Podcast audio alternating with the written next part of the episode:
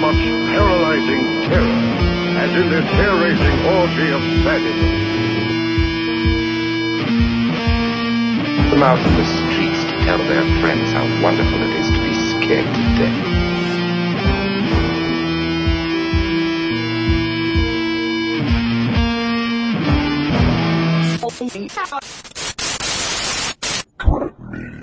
Hello and welcome to episode 860 of Dread Media. I'm your host, Desmond Reddick, back with you for another great episode. 860. Ay, ay, ay. Crazy. Anyway, uh, this week, well, you know what? First of all, let me say, hey, you want to support the show?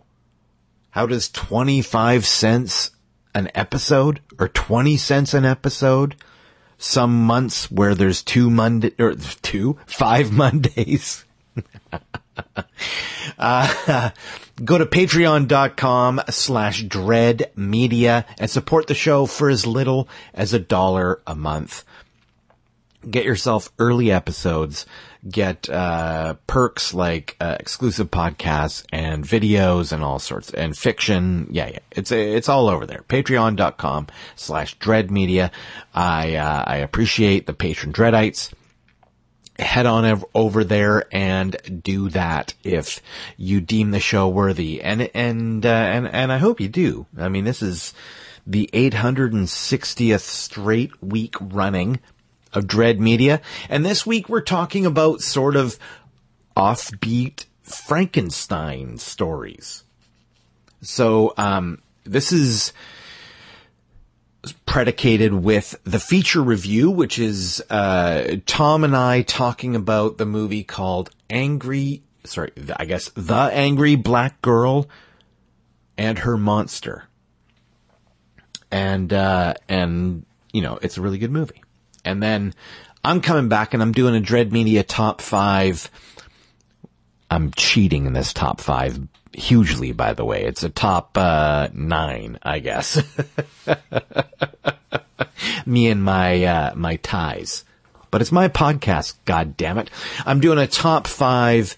You, you know, sort of like uh, non-traditional expressions of Frankenstein's monster through all sorts of media. We'll get there. We'll get there. And we're going to play some Frankenstein-y songs. And in fact, look, I really hope you enjoy Alice Cooper because you're about to get a, uh, a, a two for Tuesday here on Friday evening as I'm recording this. it's a Friday double shot of Alice Cooper. First up, before we get to the review of The Angry Black Girl and Her Monster with Desmond and Tom, we've got Alice Cooper with a song that, uh, made new heights on the Wayne's World soundtrack a uh, thinly veiled euphemism uh, for a filthy act. Uh, we're getting to "Feed My Frankenstein" by Alice Cooper. Yes, yes, I know you're hungry. Ah, and here comes dinner. Well,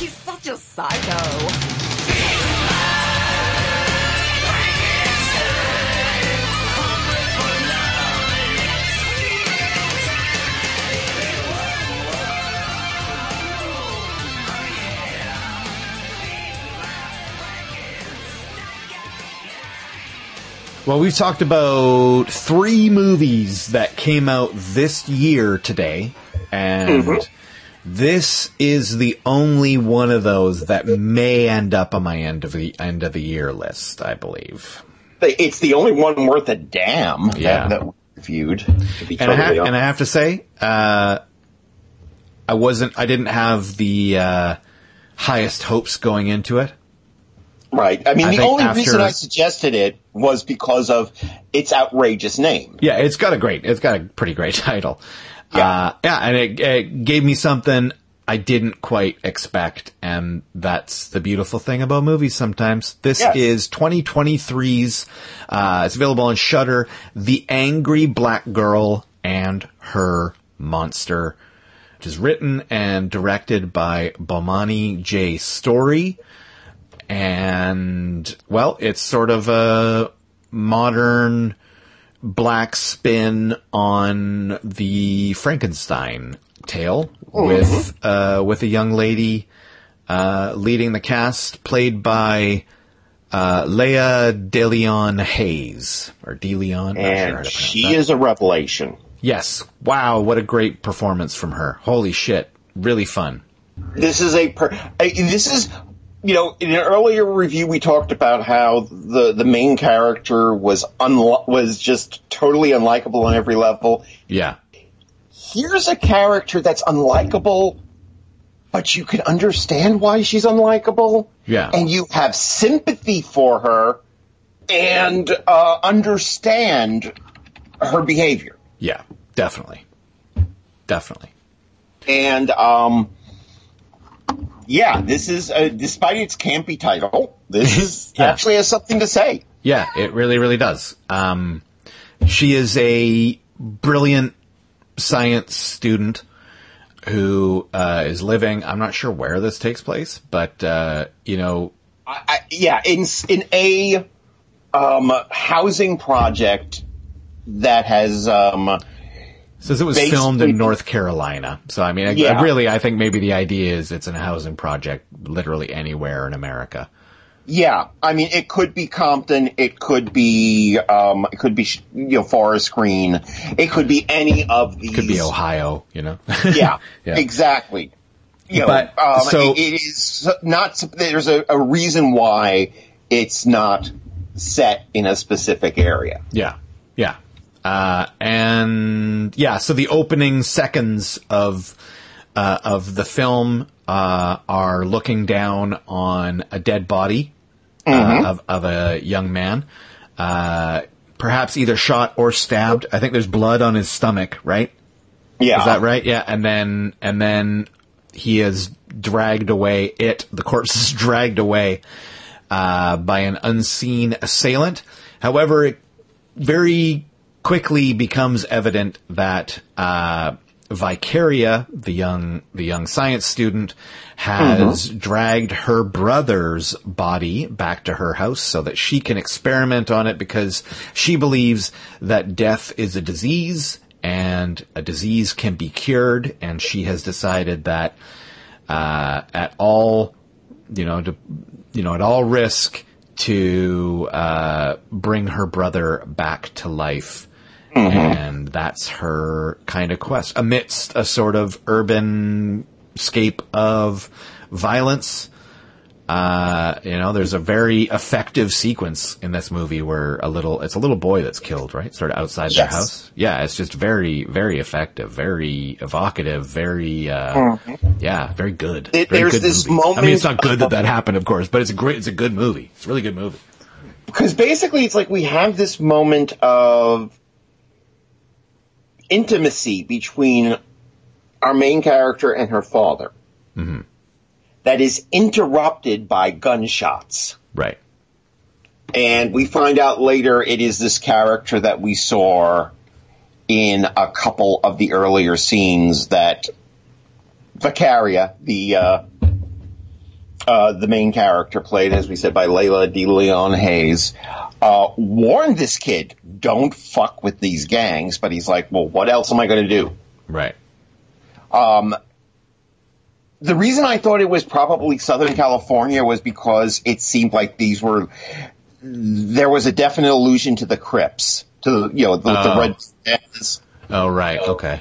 Uh, but the gang is run by Kango, uh, played by Denzel Whitaker, and his uh, muscly sidekick with the machete. Right. Right.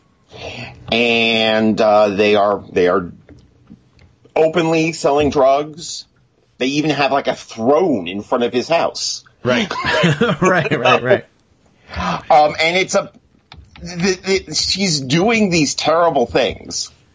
Our hero, but you can't argue with it considering how terrible her surroundings are. No, totally. And you know she's obviously overachieving point where she's in a quote unquote bougie school as as somebody calls it and she's being looked down upon because she's obsessed with death Yeah. um the the the one the one uh white character with any substantial lines mispronounces her name Right. Mispr- uh, asks um, asks her father where where are you from originally? It's it's you sound it sounds European. To which of course and and the guy who played the father is is Really good. yes he is because he has that moment where I'm looking. like- I'm looking for him. Oh, is he? That's is that Chad L. Coleman? That's who I think it is. Yeah, yes. that's that's who it is. Yeah. Couldn't It- couldn't see the picture very well because it's like a almost like a full body picture of him. So I had to get in there and see. Yeah, that's him. He's great. Holy shit. Yeah. That that is definitely and he's also been on um Oh, the The Orville. Orville. Yeah, yes. he's Klyden. cool. That's So, Bo- that's Bor- um, he's he's Bortus's husband, right? Yep. Yeah, that's funny. And- and I love has- that show. Give us a fourth season, god damn it, you cowards. he has this great moment where he basically talk, you know, responds to this woman and ends with it saying, "Oh, and by the way, my last name is German, and we think that's because somebody branded it on my, an ancestor of mine." Right. Right. Man, oh yeah, he was Z and it's always funny in Philadelphia. Uh, he plays Bruno Mannheim on that Superman and Lois show, 13 episodes. I haven't, yeah, I haven't seen the, the Superman Lois. Yeah, me neither. Bruno show. Man, that's the leader of Intergang, right? Yes. I making- yeah, Yes, it okay, I thought I was getting Yes, that it right. is. He gets to talk to Darkseid on, on the on the television. Right. Yeah, no, Chad, Um, Chad Coleman is great. Yeah, that interaction with the teacher is just top notch. Top notch. I think this film is really great. I think that uh, the monster is wisely kept to abstract shots. Yeah. Yeah. And I like what they did with, uh, Jada is the character's name, the, the little girl. Yeah. Having seen him and stuff, really cool. The only Make, makes for some had- makes for some creepy moments. yeah, yeah. The only problem I have with with the film as a whole is the ending, which I think is a little. T- considering how Yeah. grim this movie has been, it's a little too. And they all lived happily ever after. Right, right, yeah. It's a, it's a little it's a little ending- neat. It's a little neat. Yeah. Yeah. After watching that ending, I had this horrible vision of um, Vicaria and Jada doing like a horror movie show on their local on their local uh, public access television. Right, right. Jada basically being the being the little girl, uh, being a little girl Igor. It's pretty good. I think that it, it, it's kind of what ends up happening. Kind of is disingenuous with the message of the story. Yeah. But it's it, other than that, I, I enjoyed this film thoroughly. Yep. Definitely. Me too. Um, I uh, it, it also is about ninety minutes because you don't need to stretch something out to two plus hours, people. No, definitely not. Yeah, it's in, it's in, gets in, gets done, gets out before wearing out its welcome. Tells a, tells a good story, tells a profound story in a lot of ways, uh, provides at least two great performances. Uh, I don't know. I, I, I, I, I shouted out uh, Denzel Whit- Whitaker as well. I like right. I- Yeah, he's good. He's good too. He's Yeah. somebody who is presented as a monster until we see there's one bit that, that gives us enough sympathy for him that we're actually kind of pulling for him in that Right. third act. Right. That's that's that's true. That's true. But for me, like Well- th- this movie, like really hangs on the relationship between uh, Yeah. Vicaria and her father. So Vicaria and, and her father and her brother's baby mama. yeah, yeah. Oh yeah, yeah. I was I was gonna say aunt, but yeah, it's more steps or sister-in-law, I guess. Yeah. Um, and, and of course Jada. Yeah, the the relationships in this movie are really well drawn. The characters all feel fleshed out, right? Uh, like this is everybody's a good actor. You know, there's no bad performances. Uh, everything makes sense except for I, I think tonally the ending is not is also Yeah. also not what I would have gone for. Uh, not what I what I would have wanted, but I still I still think I'm going to give this movie. Well, I mean, it's only we're only 11 minutes into this, but I don't know how much more there is to say uh, other than you guys really it- it's should watch unlike- this. Unlike the previous film we talked about, it had a theme. It had something it wanted to explore. It did a great bait and switch in that here's this really ridiculous title that we know you're going to think is going to be an over the top, over the top goof goof fest. Yeah, you kind of see that title and you're like, oh, okay, but yeah, I suppose that the title can almost work against it. Yeah, I, I think though that that's part of the charm of the film. Is Yes. it's yeah. it's the carrot before you get the stick. Yeah. And I, I wonder if that ending was uh, a studio thing. Yeah, I don't know. It just it seems off from the rest of the film. It's, it doesn't really feel like that's what you know. That's that that that is the ending that we were you know led to expect, and and and it it doesn't subvert expectations in like in, a- in a way where you're like, oh wow, you know, it's just sort of like, oh, that's interesting. and if you think about it, the Vicaria learns nothing. right, right. yeah, You know, there, there is there is a specific kind of, uh, and, and I, I, I love the, the, the fact that the the way the monsters' motivations are discovered. I love the way um, we learn. This isn't a story about revenge. right, right. It's it's a story about something. It's a, it's a Grief. story about a cancer Right. that is that is social. Yeah, it's and it's sort of like the the constant grief and re-grief of living Right. in that uh, kind of life, you know. Yeah. So I, I, I think this movie says a lot. I think I think it does it really well. Um, it may have have had me a little confused at the end, but uh, overall, this is definitely a worthy watch. Uh, it's something that uh, I don't know. I think you, uh, you can you can show it to your kids. I think if they're you know able to take a, Uh, yeah, take a little there bit is of some scares blood, and but violence it's and stuff not- like that. But yeah, no, I think this is. It's, I I would sort of consider this actually like kind of like young adult horror almost. Mm-hmm. You know what's is there a rating? I don't, I don't think there has to be, but Uh, I don't see. I don't see a rating. But yeah, I mean, oh yeah, ratings near the top, right? Not rated. Yeah, that makes sense. But yeah, I, I would sort of consider this sort of young adult horror. Yeah. I think. I think if you know your 13 year old is sort of interested in horror, I think that they'll probably get a lot out of this. Mm-hmm. Yeah. So, um, I would, I, am wavering between a 3.5 to a 4 Oh yeah. On this. I- I'm, I- I'm I- going. I'm going 4.5 on this one. Okay. Yeah. Okay. I, I, I want to though make a point though. This thing, whereas the other films that we reviewed that came out this year in this Yeah. session, Yeah, that is we could say them. Uh, that is uh, Evil Dead Rise and VHS 1985, and uh, you're you've probably heard one of those already, and another one yet to come, perhaps. Who knows? Right? but the point I'm trying to make is that these were films that were much ballyhooed, Yeah, and this film came in literally on little cat feet. yeah, I did not know it existed until I, I saw the title and I said, that sounds like a me and Des film. um, and boom, it pops up on Shudder, and we're good to go.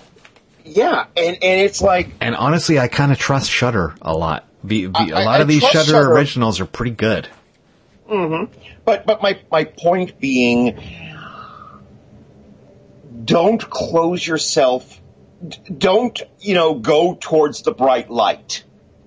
Huh? Because sometimes the, the biggest Oh. joys Right. are something like this, which nobody knew about until Yeah. it just popped up. Yeah, you know? essentially what you got, you got like two fifth fifth movies in a series that are Yeah. that are that are both you know don't really have any fresh uh vi- vi- vital stuff in it and then you've got this one which is just you know it takes arguably the oldest trope of science Mm-hmm. fiction you know from Frankenstein itself and Oh, yeah, and- it, it, it's one of the one of the archetypes. yeah, and it in- interpolates that modern uh, mad scientist theme uh, in uh, in a interesting way socially and culturally, and I think it does it very well.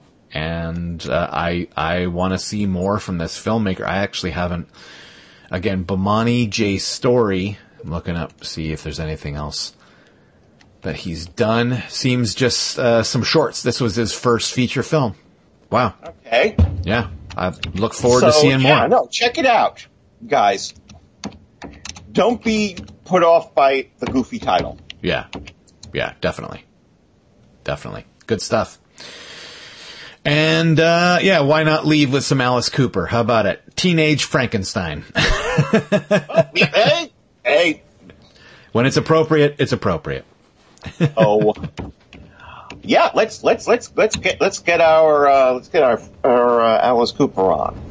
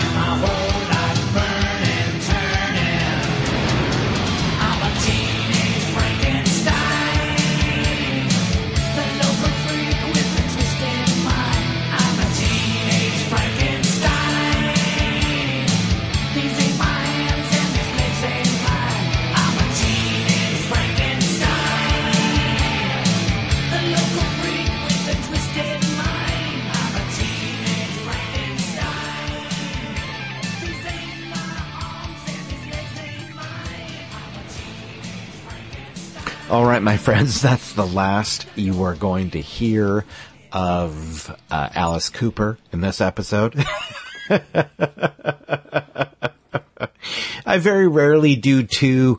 Look, I very rarely do two songs by the same artist in a month, let alone two in a single episode. So, uh, you know, but sometimes, hey, look, sometimes you gotta just pay tribute to the king, right? Come on. Come on. All right. What are we here for? Oh, yeah, right. We're here for another Dread Media Top 5.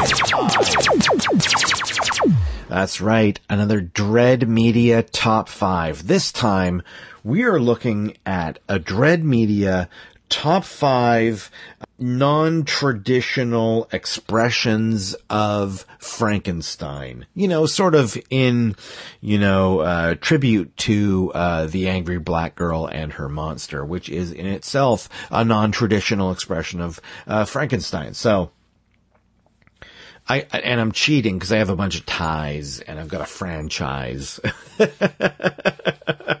so, you know, whatever. It's my podcast. Fuck you. Uh, my number five. Uh, it's uh, it's uh, it's a tie between two movies. First off, we've got um, so there's this movie, uh, The Frankenstein Theory. It's, I talked about it on the podcast. This is a found footage movie, um, about, uh, you know, like, like this film crew going to investigate, uh, sightings of, you know, Frankenstein's monster, you know, like in the Arctic and shit. And, uh, yeah, and it's, uh, you know, it's sort of, here's something funny. It's actually kind of unique in Frankenstein monster lore in that, uh, this Frankenstein's monster is a vicious, uh, merciless killing machine. So, uh, yeah, and, and you know what? I think it's, I think it's a pretty decent movie. Uh, it's been a while since I've seen it. I saw it, what, what, it came out in 2013. Yeah. So, uh, you know, it's in, it's part of a solo review in a, in a Dread Media episode 11 years ago. So you can go back and look at that. I don't know in at Spotify or you know, in the archive on Earth2.net. So uh, yeah, Frankenstein theory. Uh, that's uh, that's part of it. And shit, maybe this is when I interviewed Tiffany Shepis. I can't remember. 2010? Wait. Yeah, yeah, yeah. Yeah, yeah, yeah. 2010 was even earlier. Dread Media. That might have been then. That might have been then. Yeah. I, I recorded, uh, was it this? Yeah. That interview, well, the interview I recorded with Tiffany Shepis, I recorded in the second classroom of the alternate school that I, that I worked in. Uh, like I took, you know, I took like 20 minutes away to go into a room to record something for my podcast. And my principal who very rarely came around came looking right at that point. Saw me doing it. Holding a microphone. And talking to Tiffany Shepis on my cell phone and recording her voice and looking over me like, oh yeah, hey, yeah, okay, all right, oh, yeah, all right. it may have been for this movie. It may have been for this movie. And this movie is the Prometheus Project. There's another title. It was called something else too. The Frankenstein Syndrome. Is that what it was? I think it was. Oh, yeah, Frankenstein syndrome. Yes, that's, that's what it was when I think I reviewed it. So that's what you'd find it in the, uh, you know, in the, uh, in the archive. I think it's Frankenstein syndrome that I watched. But yeah, that was, uh, you know, an interesting take. I love Tiffany Shepis. Uh, this one was directed by her husband, Sean Tretta. Uh, yeah, good stuff. Good stuff. We're gonna switch now from uh, from movies to comic books, and we're gonna stick with uh, Marvel Comics right here. First off, this is sort of the main thing, but I also wanted to throw a shout out to the other thing. But uh, the main thing here is, you know, I've mentioned it before. Uh, I did a um, dying in the gutters segment about it way back in the day. I think I remember recording that. And I think that was in the townhouse. That would have been. Oh. 15 years ago at least. 15 years ago? Yeah. Holy shit. It's been a long time, podcasterinos. Anyway, uh, I'm talking about the monster of Frankenstein. I'm talking about the classic Marvel Comics comic book, Monster of Frankenstein. Um, and uh, and it's you know later runs. So it it became Frankenstein Monster, and then there's you know some other appearances through you know Monsters Unleashed, Giant Size Werewolf, uh, a, le- uh, a Legion of Monsters. Uh, you know I've just got the collection in the uh, essential uh, book here, but like the list of creators on this series. Now, you, you know, I said, I said it was, I said it was non-traditional, but look, like, so the first four issues, I believe, of this series, uh, of the series, uh, you know, The Monster of Frankenstein, is basically an adaptation of the novel. And then from there, you know, from there, Frankenstein's monster goes wherever you know what, and like stumbles through the Marvel universe a little bit too. It's it's really cool. Uh, the uh, the list of you know like great uh, comic book names involved here are writers like Gary Friedrich and Doug Moench with uh, legendary fucking artists. Listen to the artists here. Mike Ploog. Mike Ploog's Frankenstein work is iconic. John Buscema. John Buscema's Frankenstein work is iconic. John Buscema's Conan work is iconic. You know, holy shit. Val, Val Mayerik, you know, Val Mayerik on fucking Howard the Duck, Val Mayerik on, uh, he, this is Monsters Unleashed, I think Val Mayerik did. Oh, I think he also did, yeah, he also did some Monsters of Frankenstein as well. Yeah, I mean, that's the shit. I pulled that off the shelf to talk about it. Uh, I'm gonna leave it on my desk because, because I think I'm gonna try and get back to rereading that, even though I have a giant list. No, I'm to try and just like hammer through the stuff that I still need to read. I got a backlog, dudes. Uh, you know, I'm trying to figure that out. But yeah, so my tie for number uh, four here is another Marvel comic, and I'm talking about Frankencastle. Look, I, I don't know, uh, people really shat on it at the time. Um, I picked up the trade. I think I, I think I read, uh, a couple of the issues. This was coming out, I think around the, the time that like Mike and I would do like, you know, weekly most of the time, uh, reviews of like upcoming comics. Maybe it wasn't weekly all the time, but you know, like every other week or something. I can't remember. But I'm talking about Frankencastle. So th- uh, this sort of started in the Dark Reign thing. So the whole Frankenstein, uh, Frankencastle, Frankenstein, Frankencastle story goes from Dark Reign, the list, which I think is, uh, the list of the people that, uh, the Punisher wants to kill during this Dark Reign era, era, which is when, like, the Dark Reign, it was when, uh, Norman Osborn was like, what, like in charge of, you know, Norman Osborn was like Nick Fury at that point. So he was like running shit, you know? And yeah. And then, uh, Punisher issues 11 through 16. I don't know what volume number that is. And then it became Frankencastle for issues 17 through 21. And then uh, also the story really begins in two issues of Dark Wolverine. Now, Dark Wolverine, under uh, Norman Osborn's rule, uh, Wolverine from those Dark Avengers was uh, Daken, Daken, D A K E N.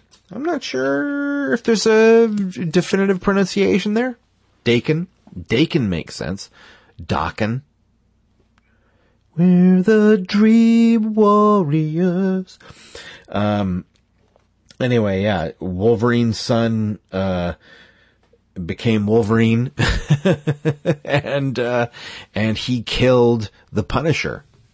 And then the Punisher came back as Frankencastle and joined the Legion of Monsters and like did this really wicked, fun fantasy adventure. And I absolutely adored it. I absolutely adored it. It's the same feeling I have with like Jason Aaron's run on uh, Ghost Rider, you know, like just like wild abandon, crazy ideas, uh, uh, an embrace of the weird, an embrace of the fun, but still being like super crazy and violent and cool. Yeah, no, come on, good shit, good shit.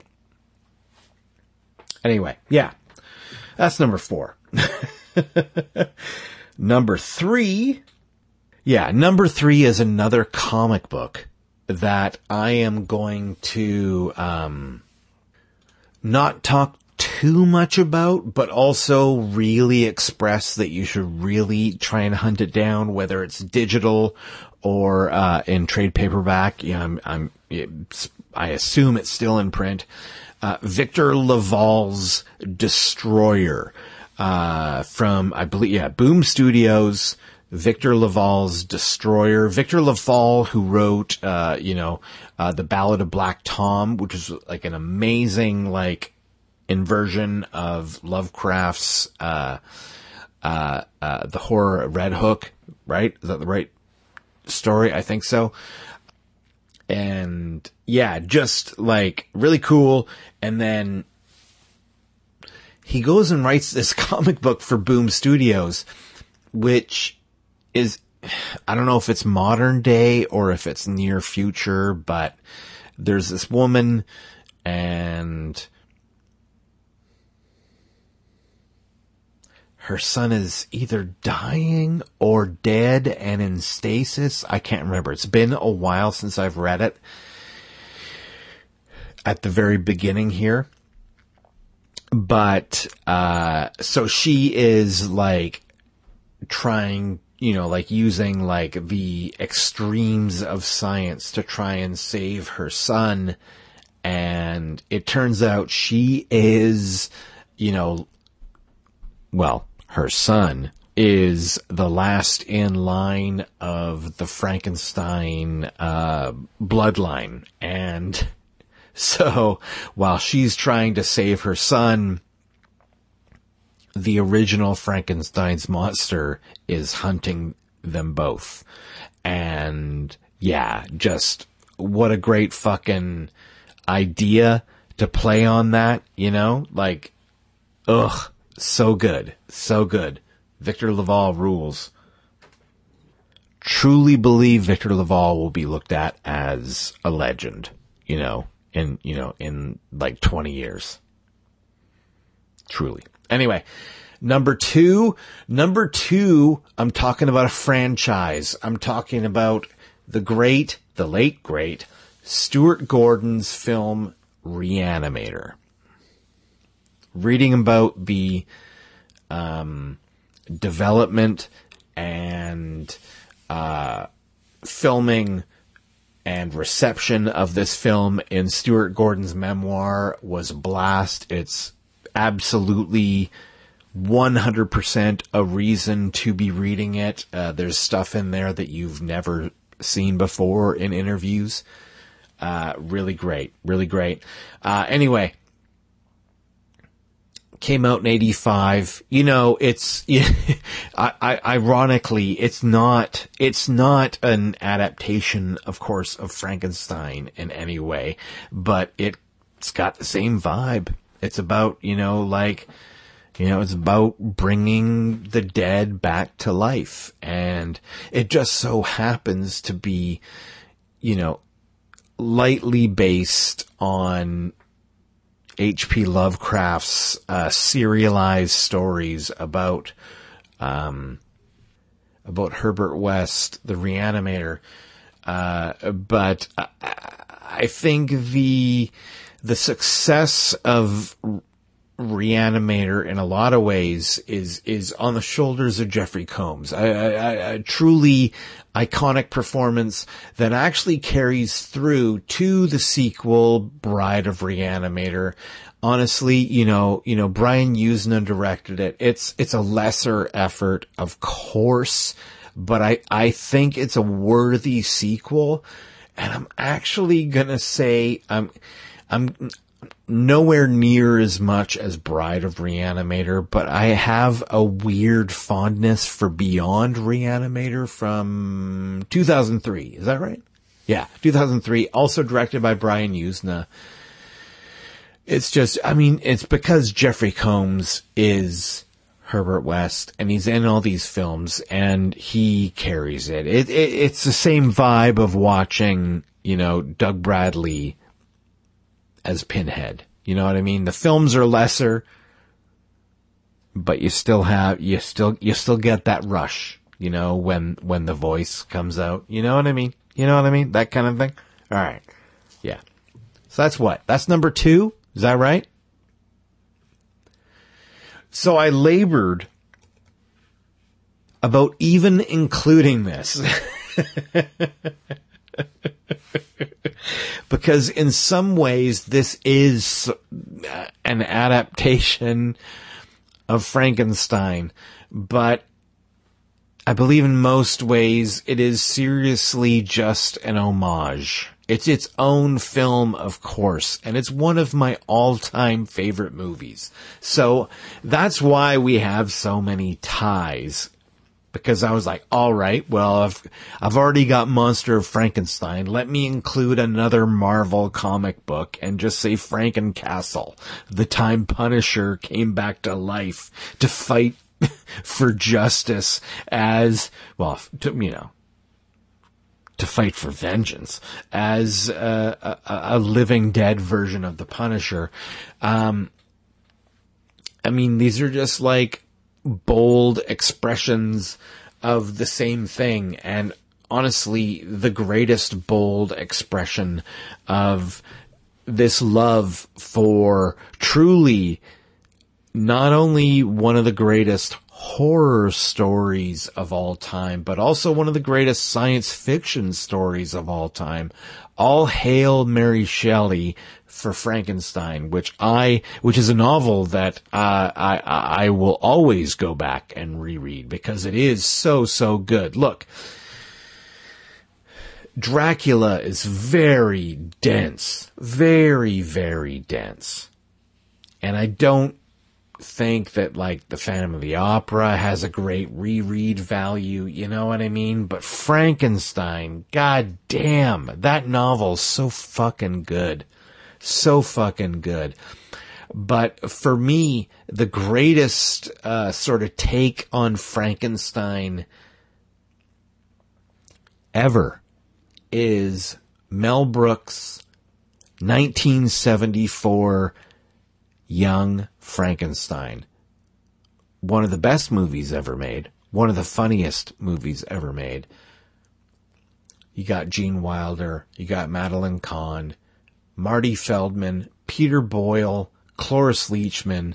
Teri Garr. Look, RIP to so many of them. Jesus. Fuck. You know, just like ridiculous cast. Hilarious film uh, beautiful film, you know, using so much of, uh, the sets from the original Universal, uh, monster movies, the, you know, obviously particularly the Frankenstein movies, um, really added to the vibe. It's truly a beautiful piece of filmmaking and also a fucking hilarious piece of comedy uh, Young Frankenstein is truly one of the best films ever made, so it's my number one. Uh, and, and I was sort of like fighting whether to be, you know, like introducing this onto the list at all because it is so like actually sort of faithful to Frankenstein that it's almost not an adaptation, but more like a, uh, you know, homage. So, uh, Young Frankenstein, number one. Uh, look, one of the best movies ever made. Let's get out of here with, um, one of the great scenes from that movie, and it is Gene Wilder and Peter Boyle as, uh, well, you know, uh, respectively, Dr. Frankenstein and the monster performing Putting on the Ritz. Ladies and gentlemen, may I present, for your intellectual and philosophical pleasure, the creature. Please.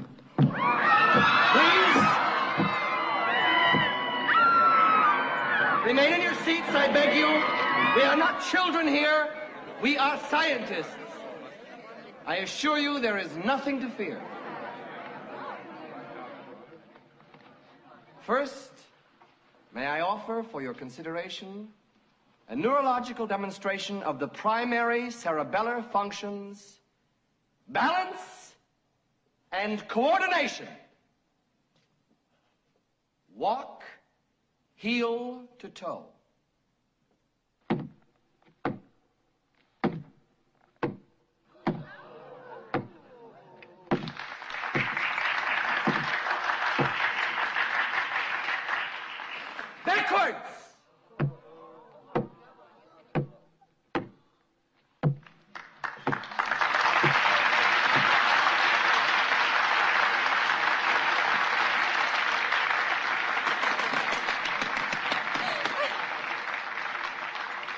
Ladies and gentlemen, up until now you've seen the creature perform the simple mechanics of motor activity. But for what you are about to see next, we must enter quietly into the realm of genius.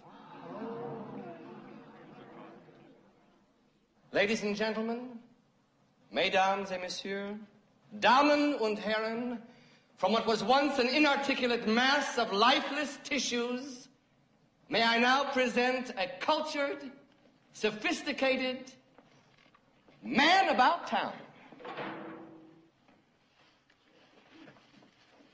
Hit it! If you're blue and you don't know where to go to, why don't you go where fashion sits?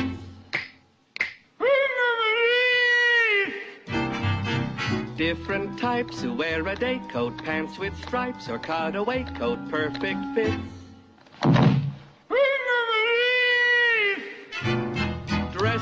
Like a million dollar trooper. Trying mighty hard to look like Gary Cooper. Come, let's mix where Rockefellers walk with sticks or umbrellas in their midst.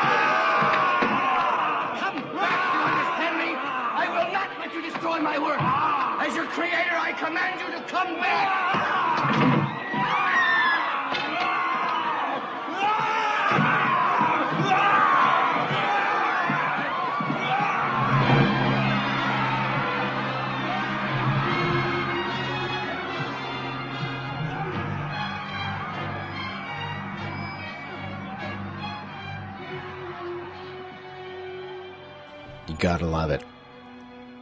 And that is us, my friends.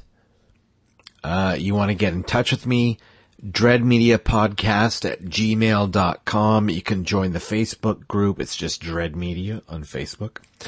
You can f- follow me on the Twitter. You can follow me on the Instagram. You can follow me on the Blue Sky as Dread Media. Blue Sky's got more, but I think like, I think you'll find me if you search for Dread Media. I hope so. And hey, uh, I just sort of, yeah, I, think I mentioned it at some point. Uh, as of January, I have started using Letterboxd. And if you use Letterboxd, I guess you can like friend me or something. I don't know. I don't really know how that part works. I'm just like watching movies and logging them and writing short little reviews. But also, like, you're gonna like see reviews of movies that I am talking about coming up. if you do that. So like spoiler warning for episodes of Dread Media, I guess. I don't know. I don't know. I'm just, I'm Dread Media. One word, uh, the, the D and the M, you know, the Dread and the media are, you know, capitalized. The first, the first letters of each of those words are capitalized. There's no spaces between the words. I don't know if that matters. I'm new. I'm new. But yeah, uh, a lot of movies are getting watched this year. Let me tell you, mofo. All right. Uh, so I'm gonna, I'm gonna put the polish on this and get the hell out of here. Uh, I'm gonna play one more song. Uh, I understand that, uh, this fella is going back out on tour with that other fella that I played at the beginning of this episode a couple times. Alice Cooper. I'm talking about Rob Zombie. And, uh, this is a song that kicks off the record. Uh, was it Hellbilly Deluxe 2? Is that the record? Yeah, I think that's what the record is this is on. This is the one that kicks it off, and it's a kind of a badass tune, and it's kind of a cool idea for a pulp story of some kind, some kind. And uh, this is Rob Zombie and goddamn lot John Five riff machine going on here. This is Jesus Frankenstein. We'll see you guys next week. Take care of yourselves, take care of others, and g- g- goodbye now.